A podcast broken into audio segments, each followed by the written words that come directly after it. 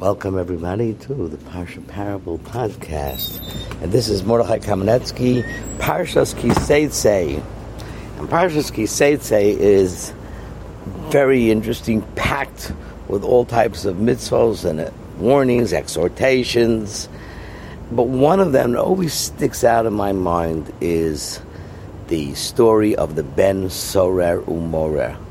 The Ben Sorer Umorer is a child who is just turned to become a gadol bar mitzvah, we call it, and he does a series of acts, stealing from his parents, hanging out with the lowlifes of society, the dregs of society, indulging in a certain amount of meat, and drinking a certain amount of cheap wine, and really disrespecting and disobeying his parents.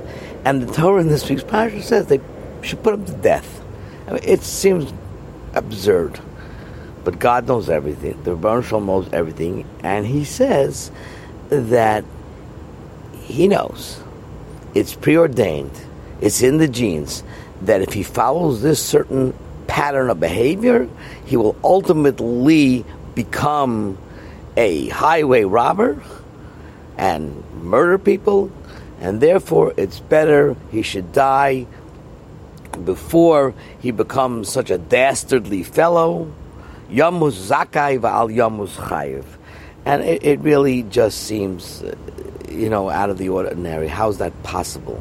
And the truth is that the Gemara in Sanhedrin has a machlokus, and the consensus of one of the great Tanoim, Amarayim, is Ben Soru Mora Lo Hoya Velo Nivra. It never existed. So what do you have to go through this for?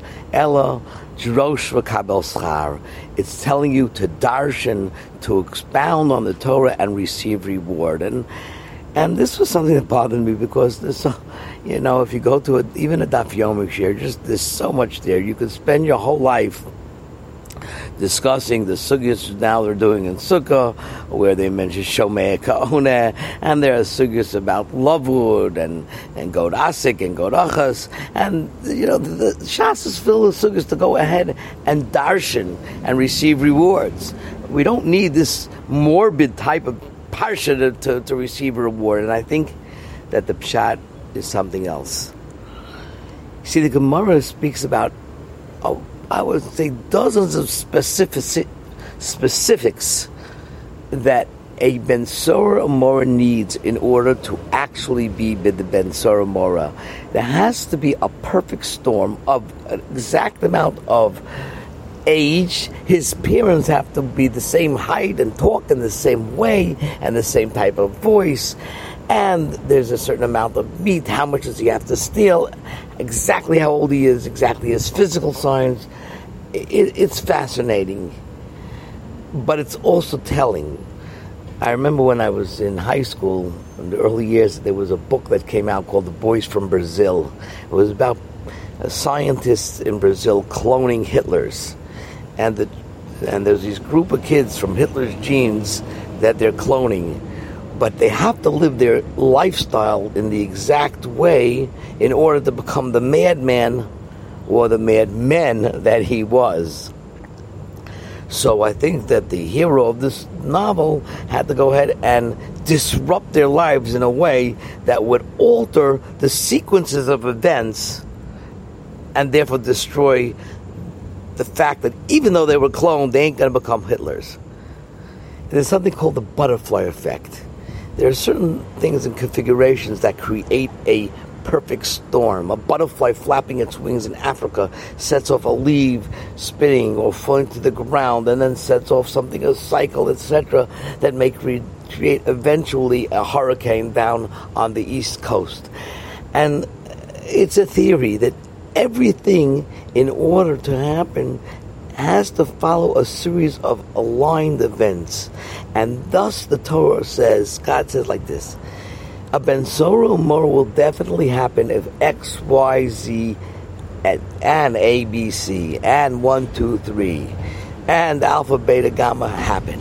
In other words, there has to be perfect series of events for it to happen. Droish v'kabal schar. The Gemara tells us the rabbi's job is to go out there and to darshan that it can never happen because the events do not really match the perfect machinations that you need to create the Ben Mora. When I first started in, in education, so I had come from Kollel in Pittsburgh, and I was all um, what do they call bushy-tailed and and and and, and bright-eyed, excited, etc. And a kid did something uh, which I thought was terrible, and I wanted to punish him. And Rabbi Hertzberg, who was the Menahel and uh, many many years more experienced than I was, and a Talmid of Shlomo Freifeld, he called me in, and, and older in, in years as well. He called me over and says, You want to punish the kid? Do you know what he had for breakfast? Do you know what's going on in his life? Do you know why he did such a thing? He's a great kid. He had a lapse. Just forget about it. And I think that's what the Gemara means. Mora lo nivra. It never will happen. Drosh.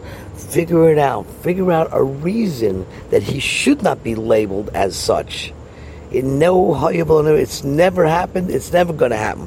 Why? Because we have to have compassionate rabbis to figure out why he does not fit into this category of the perfect storm we have to understand that this kid that you think is a Benzoro Murray, is a bum off the street, he didn't eat the amount of bread or the amount of wine or the amount of, of meat that necessitates him to become a Benzoro Murray.